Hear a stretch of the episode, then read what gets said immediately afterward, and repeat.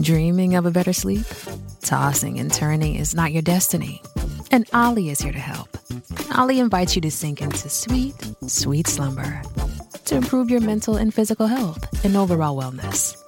More than just melatonin, OLLY's ingredients help you unwind your mind for a delightfully dreamy drift off. Sleep is on the way at OLLY.com. That's O L L Y.com.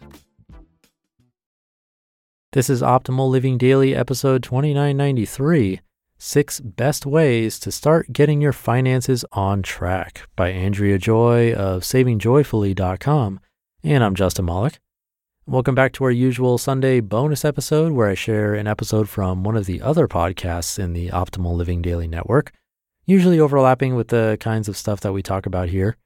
Today's episode comes from Optimal Finance Daily. You can follow or subscribe to that show wherever you're hearing this if you enjoy what you're about to hear. So, with that, let's get right to the post and commentary from Diana as we optimize your life. Six Best Ways to Start Getting Your Finances on Track by Andrea Joy of SavingJoyfully.com. When you feel like every day is a struggle and your financial situation has never looked worse, remember you are not alone. There are so many people out there that can relate to your financial struggles. Many choose not to talk about their money problems out of fear or shame. Because of where I've been and because I want to help others struggling just as I am to pay down debt, I chose to be honest and speak out. My husband and I still struggle at times with our finances because it's easy to fall back into our old ways. In all honesty, though, I can definitely say that I have come a long way from where I was back in my college days. What caused the financial strain I have dealt with since college? I was alone in my financial struggles as a young, confused college student. I believe that I'm not the only one who is experiencing or has experienced the same financial struggle after college. I know that the debt issues and college money mistakes at the beginning of my own money story are far more common than anyone wants to admit. I can relate to not being able to afford food, not being able to afford my bills, and nights spent crying alone as I tried so hard to handle the mess I had created. So, this is why I want to encourage others who are in that same place to keep believing in a brighter future and keep working hard towards your goals. If you have more bills than money to cover your bills, then you can understand the pain that I felt trying to cope. Credit cards became a way of life for me as I began to cope with not having the money to fund a life on my own. I want to make sure young people understand that this is not a good option and that credit card usage is dangerous and tricky. Knowing when and how to use a credit card is a skill to be learned and should be a lesson taught prior to any credit card being issued. I wish financial education was more important today than it is, and I wish more high school and college age students would be reached with this message before it's too late.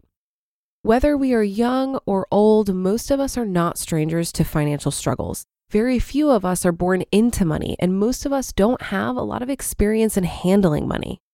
My best advice for each of us in dealing with our finances is to create a personalized budget, work hard where you are right now, and save, save, save.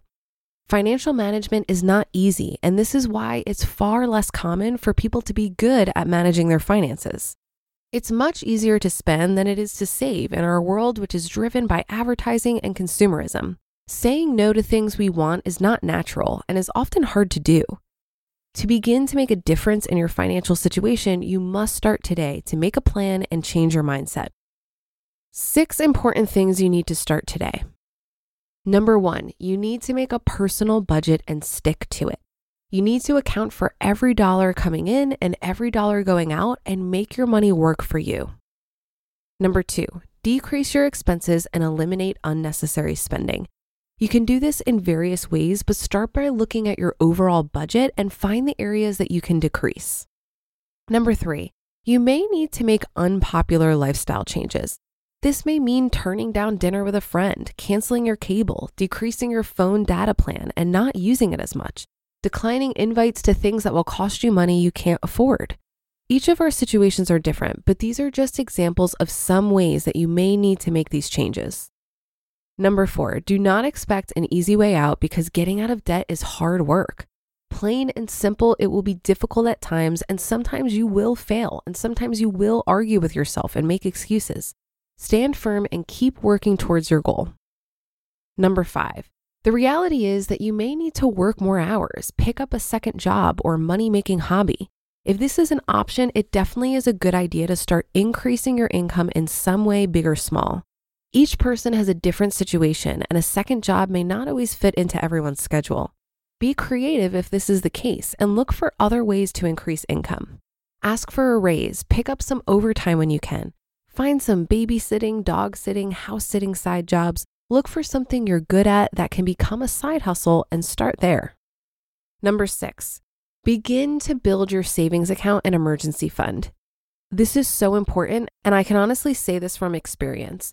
When I was young, I never had any savings, and I was constantly using credit cards when money ran out. What I didn't realize is that although I never had extra money, it was my money management that was mainly responsible. I spent on things that were not helpful, like buying lunch at work when I could have packed one. I also made the mistake of not paying attention to my phone minutes and roaming charges, and my phone bill would be frequently out of control. These were missed opportunities to get ahead, and all because I failed to plan. My best advice for beginners to start a savings account or emergency fund is from my own experience. Four years ago, I started a savings challenge for the first time, and that was the first time that I was ever able to save a significant amount and not spend it. Why did this challenge work for me when nothing else had? It was slow and steady and helped make saving money fun for me. The challenge I started with was the 52 week money challenge, but you could do any money challenge just to jumpstart your savings. Start with one that is the most comfortable and challenge yourself more as you go along. Commit to not touching this money no matter what comes along during that first year. Keep in mind that you did not get into the debt you put yourself in overnight, and you will not get out of debt overnight either. Be patient with yourself and allow yourself time to deal with the mistakes you made. Begin to work hard developing a game plan for paying off your debt and building up your savings account. Creating a budget and beginning to monitor your spending more closely are very important in beginning to get your finances on track. The tips I've given should help you to start out with the basics of beginning to get your financial situation under control. You just listened to the post titled Six Best Ways to Start Getting Your Finances on Track by Andrea Joy of SavingJoyfully.com. One of the best things you can do for your kids is to teach them how to manage money. And this should be started when they're little. And that's why I'm so excited to tell you about the sponsor of today's episode, GoHenry by Acorns the smart debit card and learning app for kids 6 to 18. GoHenry helps kids learn about all things money, earning, spending, saving, budgeting, and so much more. You can even track their chores and pay their allowance right in the GoHenry app. And with their GoHenry debit card, they can put their skills to use in the real world. Plus, parents can set spend limits and get real time notifications whenever their kids use their cards. I seriously wish I had this as a kid. I had to learn about money the hard way as an adult.